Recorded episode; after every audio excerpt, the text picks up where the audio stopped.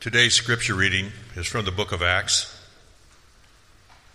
Then Peter stood up with the eleven, raised his voice, and addressed the crowd.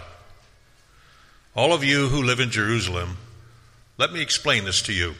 Listen carefully to what I have to say. Jesus of Nazareth was a man accredited by God to you by miracles, wonders, and signs, which God did among you through him, as you yourselves know.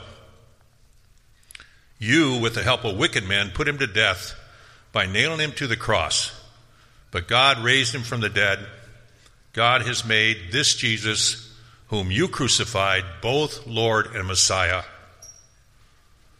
When the people heard this, they were cut to the heart and said to Peter and the other apostles, Brothers, what shall we do?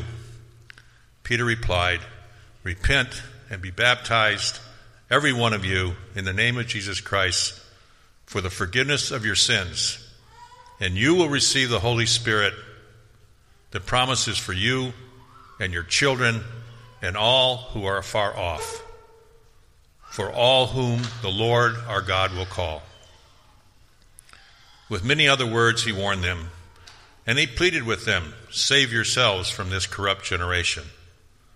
Those who accepted his message were baptized and about 3,000 were added to their number that day. They devoted themselves to the apostles' teaching and the fellowship, to the breaking of bread, and to prayer. We're in week three now of this seven week series we're calling Mere Christianity.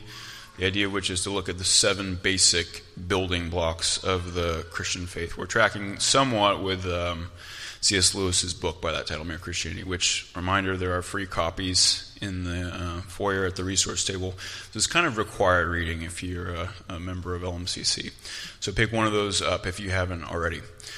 So uh, we've talked about God and Jesus, and this week the title of the message is Faith, which means this week we're talking about you. Um, to, to this point, it's kind of been this is what Christians believe, this is what the Bible says. At some point, you have to ask, okay, well, what if I believe it? What if, what if this is something that I want to join, that I want to connect myself to? And I don't mean to this church, I mean to this God, this Christ. What am I supposed to do? What do I have to do? And conveniently, that's exactly the question that you hear asked in, in this morning's passage. It comes on the heels of the first Christian sermon ever preached. And it's it, after they hear it, they, they're convinced and they say, What do I have to do? What do I have to do now? And what's interesting about that sermon, this is uh, Peter, first century, this is AD 30s, is how similar, how, how little preaching has changed in 2,000 years. You know, if you read the entire sermon, there was just a brief excerpt from it in the passage. But if you read the whole thing, what you'll see is it's very similar to a, sermon you might hear at LMCC. It's better, but it's the same sort of thing. Um, he just takes these couple passages of Scripture and then lays out a, a logical argument. This is who God is this is who Jesus is. This is how you screwed up. This is why it's okay, why God still loves you, why there's hope. And he says all that, and then these, these people say, okay, you know, what are we supposed to do? And what you see is that in response to that sermon, as has been the case um, with every Christian sermon ever preached since then, what happened with that sermon is that a certain subset of the people who were listening uh, not only heard the voice of Peter when he was talking, but also heard the voice of God. It's happened with every single Christian sermon since. This is why we keep doing this, why we keep preaching, you know, because it's worth asking, you know, what, what is the deal? And it's not because it's so cool or, or creative or interesting. It's actually, you know, very old fashioned and oftentimes quite clumsy and quite boring. The reason we keep doing it is because it is one of God's chosen channels for speaking to his people. Paul says in 1 Corinthians chapter 1, he says, It pleases God by the foolishness of preaching to save them that believe. It pleases God by the foolishness of preaching to save them that believe. In other words, he says, It's kind of silly, isn't it? This guy getting up and, and talking. You know, it's kind of it's kind of foolish. But God, in His pleasure, according to His whim, has said, This is what I want to use. This is the medium I want to use to talk to my people. And so every time the gospel is preached, every time a sermon is given based on the Word of God, anywhere in the world, somebody is going to hear from God Himself. And it happens here. Some of you this morning, even, will hear from God Himself through my words. Does that mean that my words are the words of God? Of course not. It means that God uses my words for certain people in certain cases to speak to them. I can't tell you how many times somebody has said to me, You know, it felt like you were talking just to me. Well, I wasn't, but somebody was. And it will happen. It will happen to you eventually. Now, it doesn't happen every, and it won't happen to everybody, you know. So, most of you here this morning won't hear from God. You'll just hear from me. And if you come here on a regular basis, most of the time you won't hear from God. Most of the time you'll just hear from me or from whoever else is preaching about God. You know, you have something to think about, and that's about it. But some of the time, some of the weeks, and you never know which week it's going to be, so that's why you have to come every week. Some of the time, some of the weeks, you will hear from God Himself through the foolishness of preaching. And that's what happened to these folks at this first sermon. They were cut to the heart. It said, those are the words of the text. Have you ever been cut to the heart by a sermon? You, you may have, it may have happened to you, but you didn't have a phrase for it. It's when God's word goes through you like a knife, like a sharp blade. They were cut to the heart, and they said, okay, you know, you got me game, set, match. What do I have to do? Just tell me what I have to do. And what's nice about Peter's response is that he doesn't say, well, it's complicated. You know, well, let me think about it. Well, I'm not sure. He gives a very clear, straightforward response to a very clear, straightforward question. And I hope that we can do the exact same thing this morning. So that's what I want to ask is what do I have to do if I want to become a Christian, if I want to join myself to this and what the Bible says is there are four things you have to do. You know, you might have heard somebody say, well, you don't really have to do anything to become a Christian. That's false. That's clearly not what the New Testament says. You might have also heard somebody say, well, you actually have to do a whole lot of things to be a Christian. That's also false. You don't have to do, it's not that you don't have to do anything, it's not that you have to do a bunch of things, that you have to do a few things. Four things you have to do to become a Christian, to join, to unite yourself to this. Two internal things and two external things. The two internal things are repent and believe. The two external things are be baptized and partake in communion. Repentance, belief, baptism, and communion. Those will be the four sections of this morning's message. So, first, repent. The first thing you have to do to become a Christian is repent. And you see here in the passage, the first word out of Peter's mouth. They, they say, What do we have to do? And he says, Repent. That's the first thing he says. Now, I was just going on about how great it is that he's so clear. Uh, it doesn't help if somebody's clear and direct if you don't know what the words they say mean. And that could be the case here with repent. You know, we've all heard the word repent, repentance, but we, we have some idea what it means, but we, we might not be able to necessarily give a clear definition of it. And that's what I want to do this morning give a clear definition of this word repentance. And we can start by defining it negatively because there are two things that repentance is not that it's commonly confused with. One of these things precedes it and flows into it. One of these things follows it, flows out of it. But neither of them are repentance itself. So, what are those two things? The first thing, which flows into repentance, is sorrow, feeling sorry for what you've done. And this is kind of the sense in which you hear the word repentance mistakenly used most of the time. You know, oh, he's repentant, he feels bad about it. But it's not repentance itself. What Paul says in 2 Corinthians, he says, godly sorrow leads to repentance. Godly sorrow leads to repentance, it precedes it. Uh, but there's, it's, it's not a, a, done deal. They're not synonymous because he says godly sorrow leads to repentance. But then he contrasts that with another type of sorrow. Godly sorrow leads to repentance, but worldly sorrow leads to death. So, what's the difference? Really matters. Two opposite destinations. Godly sorrow is feeling sorry for breaking God's heart and for sorry for the way you've hurt others. Worldly sorrow is being sorry for yourself and beating yourself up about the bad things you've done. And you see a great example of this with Peter and Judas, who both betrayed Christ Peter has a godly sorrow, which leads him to be re- repentant and to be restored eventually. Judas has worldly sorrow, which leads him to hang himself. So, godly sorrow and worldly sorrow, very different. Sorrow is not repentance itself. It is a type of sorrow, a good type of sorrow that can lead into repentance. The second thing that's not repentance itself is change behavior, which is what you you know you might be thinking as you hear, okay, repentance is more than just being sorry. You think, okay, so repentance is not doing it again. You know, and that's you may say that as a parent. You know, don't say you're sorry, just don't do it again. Is that repentance? A change behavior? No, that's not repentance either. That is something that follows repentance, but it cannot be repentance itself. You see here in the passage, he says, they say, what do we have to do? What do we have to do to be saved? And Peter says, Repent. Now, what we know from the rest of the New Testament is he can't be saying, well, clean up your life first. Change your behavior. Start living the right way, and then you can be united to Christ. Because there's a whole host of other scriptures that make clear that that's not necessary.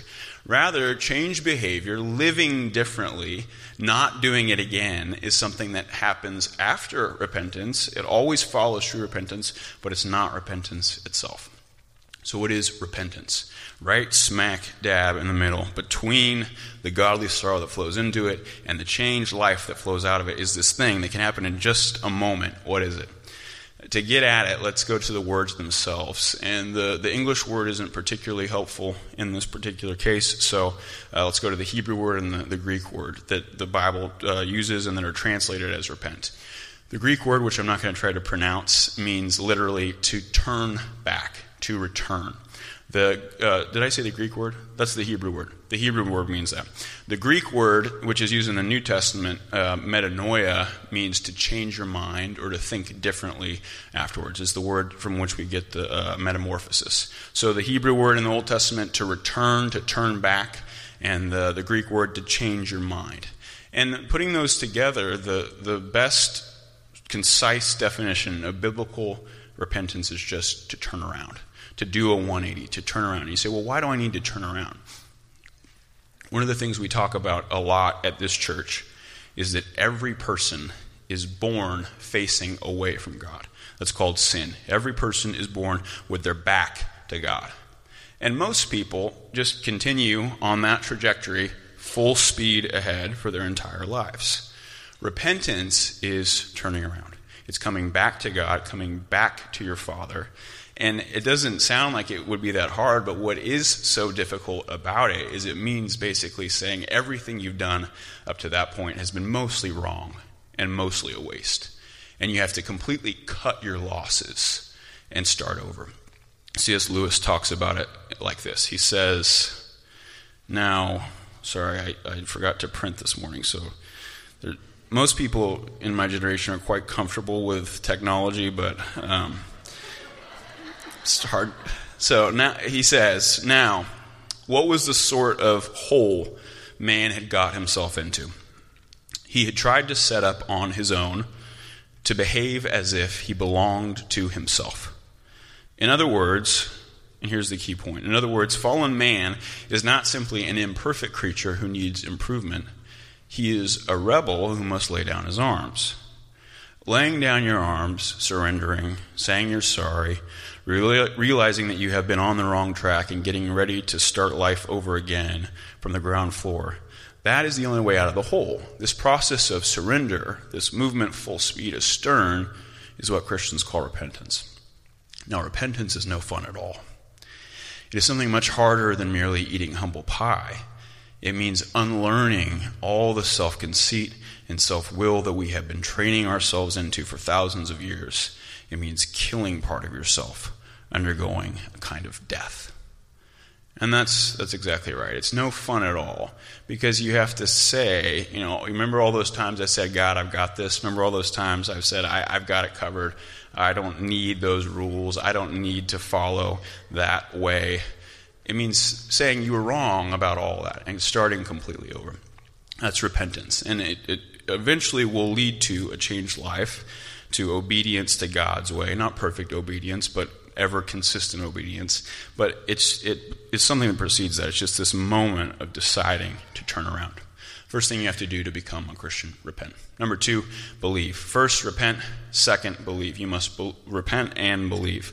And when I say that, it should confuse you at first if you were listening to the passage because it's not what Peter says. What Peter says, they say, What do we have to do? And what Peter says is repent and be baptized. So we're going to get to baptism in just a second, but I'm inserting something here, which should bother you if I insert things into Bible verses. Um, but you have to just trust me. On the basis of the rest of the New Testament, what's clear is that there is this implicit belief here as well. He's saying, repent and believe and express that belief through baptism. I could show you all the other verses some other time, but for now, just take my word for it. Repent and believe and express that belief through baptism. Say, okay, so repent and believe. What, what do I have to believe? Well, you're already off on the wrong foot. As soon as you ask that question, what do I have to believe? You're already on the wrong track because the, the, right question is not what do I have to believe to be a Christian, but in whom do I have to believe? Anytime somebody says you have to believe that in order to be a Christian, you can know it's this, whatever, however you fill in that statement, you have to believe that, dot, dot, dot. Whatever the fill in the blank is, it's probably going to be wrong because you don't really have to believe that anything so much as you have to believe in God and believe in Jesus. When I say believe in God, I don't mean believe that there is a God. You know, uh, that's like uh, James talks about. Even the demons believe that there is a God and shudder. So it's not that. That doesn't do anything for you to believe that there is a God. We can even take that one step further. It doesn't really do anything for you to believe that Jesus is God or to believe that Jesus rose from the dead, or even to believe that Jesus died for your sins.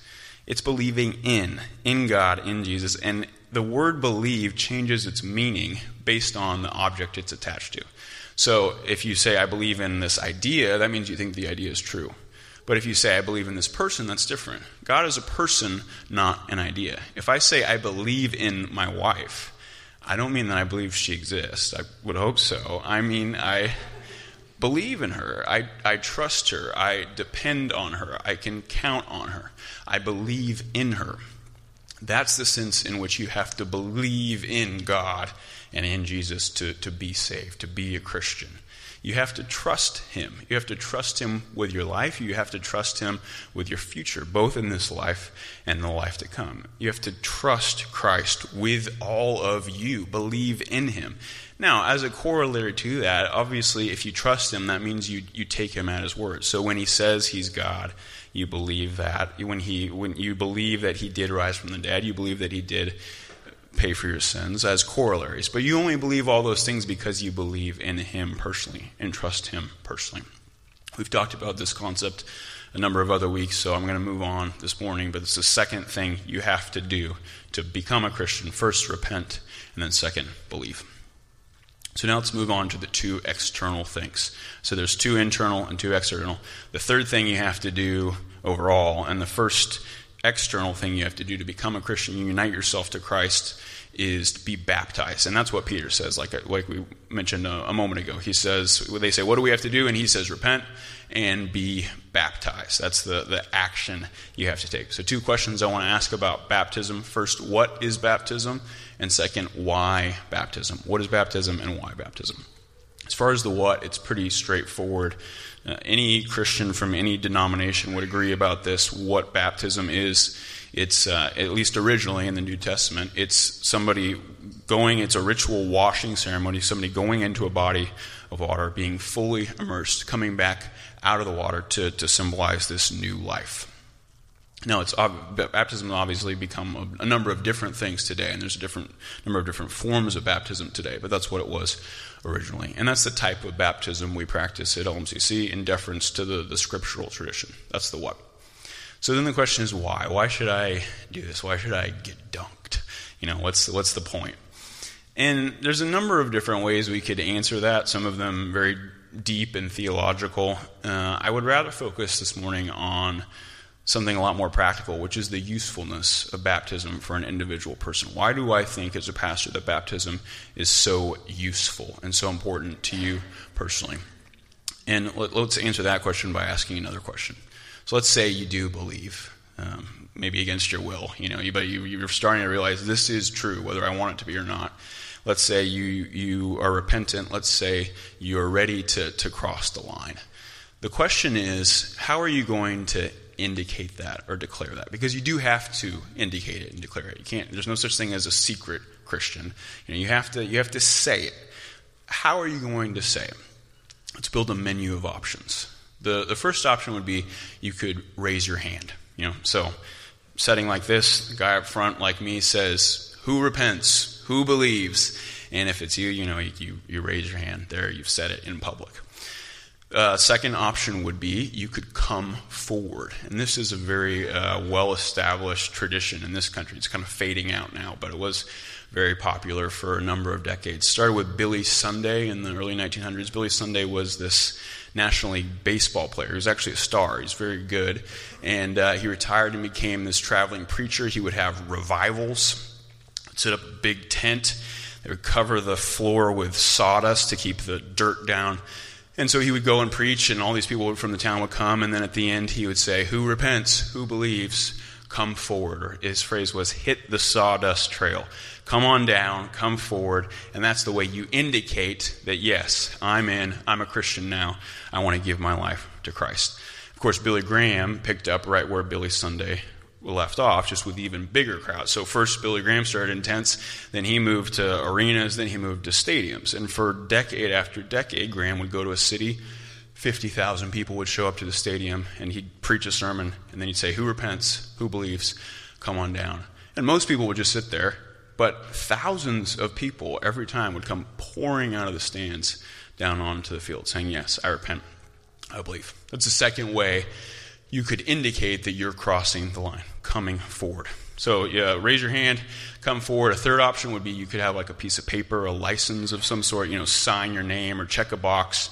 I repent, I believe. And then the fourth option would be you could just, uh, you know, send out an email or, or a letter or um, a status update on Facebook. Or you could, you could tweet, I repent, I believe.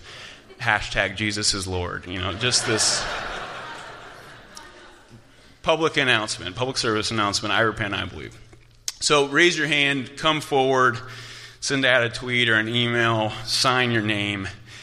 And they're all fine. I mean, they're all perfectly legitimate ways of saying, I'm in. But the, the weakness that all of them have is they all kind of feel sort of arbitrary and artificial and just not big enough, you know? It's like, is it just me, or should there be something kind of more holy feeling to, to make this kind of decision, to say, I want to participate with God through Christ? You know, it almost leaves you feeling like, I wish that just Jesus had set up some way to cross the line. I wish that the, in the Bible there was a prescribed way for doing it. I wish that all the early Christians had done it the exact same way. I wish there was just some sort of holy ceremony and of course, Jesus did set up a specific way. The early Christians did all do it the exact same way. It is prescribed for us in the Bible. There is a holy ceremony, and that ceremony is baptism. Stepping into the water, being lowered under the water, being raised up out of the water, signifying and reenacting your participation in the death and resurrection of Christ signifying and reenacting the cleansing of your soul, the washing away of your sins, and signifying and reenacting the, this old life that you are leaving behind and this new life that you are beginning. So you can raise your hand or come forward or send out an email if you want. My recommendation to you as your pastor is be baptized. It is beautiful, it is biblical, it is the best way I know for saying, I'm in, I want to be a part of that. It's the third thing you have to do to become a Christian repent, believe, be baptized. There's a fourth thing. This is also a physical, external thing like baptism. The fourth thing overall, and the second external thing you have to do is partake of communion. And you see this in the passage as well. It's the last verse of the passage. After they had been baptized, it says they participated in um, meeting in one another's homes for the breaking of bread. And what all New Testament scholars agree is that this phrase breaking of bread is a reference to communion. Uh, we do this every morning at, at LMCC. We break the bread to, into pieces to pass out to you. This is what Jesus did on the last night of his life at the Last Supper. He said he took the bread and he broke it. That's what this is a reference to the breaking of bread, communion, the Lord's Supper. Jesus is there with his disciples on the last night of his life, and he says, I'm going away, but you can still have me. In the interim, you can still have me, you can still hold me. Here is my body, here is my blood. Take, eat, drink, and do this repeatedly. And now, the, the, the critical question here is well, in what sense? In what sense can we have and hold him? You know, when he says, This is my body, this is my blood, how literally are we supposed to take that? Like Bill Clinton said, it depends on what your definition of the word is, is. You know, it's, it, is it literal or is it metaphorical? And this question has divided Christians for centuries. Now, so the Catholic position, of course, is that it is completely, literally, the body and blood of Christ, and that when a person eats and drinks, they physically take Christ into them, and they are physically and spiritually, automatically, just by taking the elements, united to Christ and to God. The Protestant position is well, it, it can't be that. It can't be literal. It must be metaphorical, symbolic. Must be saying, you know, uh, it's like we are united, and, and it's this thing we do to remember sacrifice. And both positions have major problems with them. So the problems with the Catholic position are, first of all, the night he says it, this is my body, this is my blood, he's still standing there. His body and blood are still there. So that night, at least, it has to be metaphorical and, and symbolic. Now, that doesn't close the discussion, but it's worth remembering. The second problem with the Catholic position is there are all sorts of places in the Bible where it talks about somebody becoming a Christian that it doesn't mention communion. It doesn't talk about actually eating Christ's body and blood. So that seems to be problematic. But there are problems with the Protestant position as well. And the, the, main problem with the Protestant position is that, you know, it implies, well, it's just, a, it's just a symbols, it's just to remember. It implies that there's no mystery or actual power or presence in the elements. The problem with that is probably best illustrated by John chapter 6, where Jesus says, Unless you eat my flesh and drink my blood, you have no part of me. Unless you abide in me, you ha- and I in you, there is no life in you at all. And what that is saying is something that says all throughout the New Testament, which is that being a Christian is not just following Christ, it's not just obeying Christ, it's not just trying to emulate him, it's being united with him and feeding off of him, living in him, him living in you in a very real sense. And there's a lot of different ways that that abiding happens, but it seems very odd when he uses this image of eating his flesh and drinking his blood. It seems very odd to say that communion's not one of them. It seems very odd to deny that when you eat the bread and drink the wine, that Christ enters you and that you are united with Christ in a special way in that moment. So, problems with, with both positions. The truth is somewhere in the middle, maybe somewhere out there. But, but what I think all Christians can agree upon is you have to do this. You have to do this to be a Christian. Now, if, maybe in some special cases, if you've never heard about it, that's one thing. But if you have the opportunity to take communion, this is one of the ways that you express your belief and unite yourself to Christ. You say, I don't know, it just kind of bothers me, you know. I mean, this this drinking this man's blood. Isn't this like religion at its worst? This feels tribal, it feels superstitious. It feels very strange, very, very odd, this weekly ritual of eating and drinking a person's flesh and blood. Even baptism, this idea that you can go into the water and come back out and your sins are washed away. The whole thing just seems kind of silly to me. And in response to that, and we'll, we'll close with this. I want to go back to, to Lewis again. This is in the book because he's very eloquent on these two points. So, first, with respect to it being very odd and strange, this is what he says. He says, How are we to obtain this new life in Christ?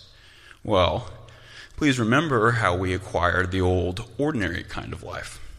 We derived it from others, from our father and mother, and all our ancestors without our consent and by a very curious process involving pleasure, pain, and danger.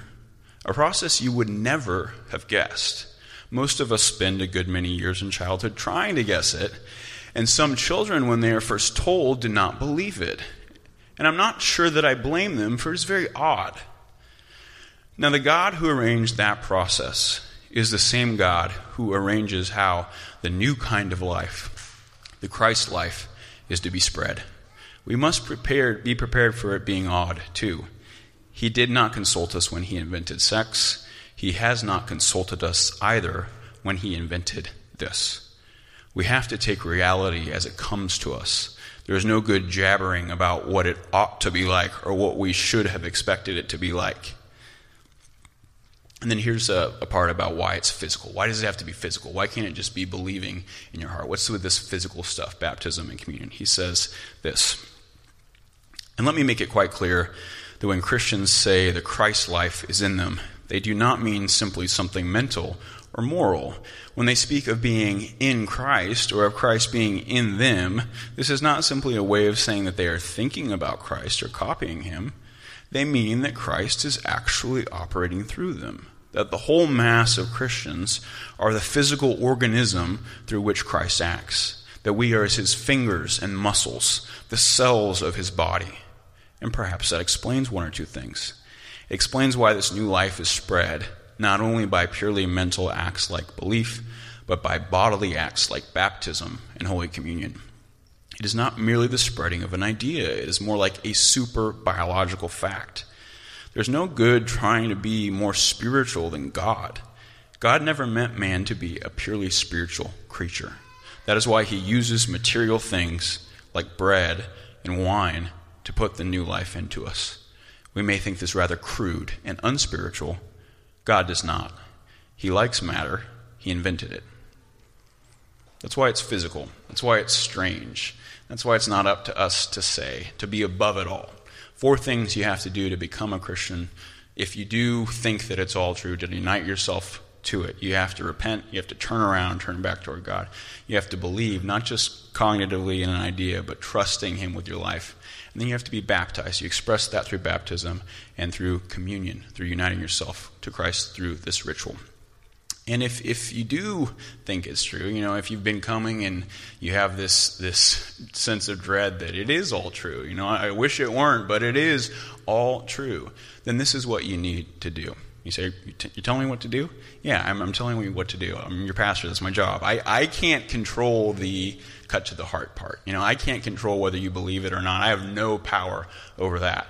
Only God can do that. The only thing I can do is tell you what to do if it happens to you. If it happens to you, you got to repent. You need to believe. You need to be baptized, you need to take communion. Let's pray.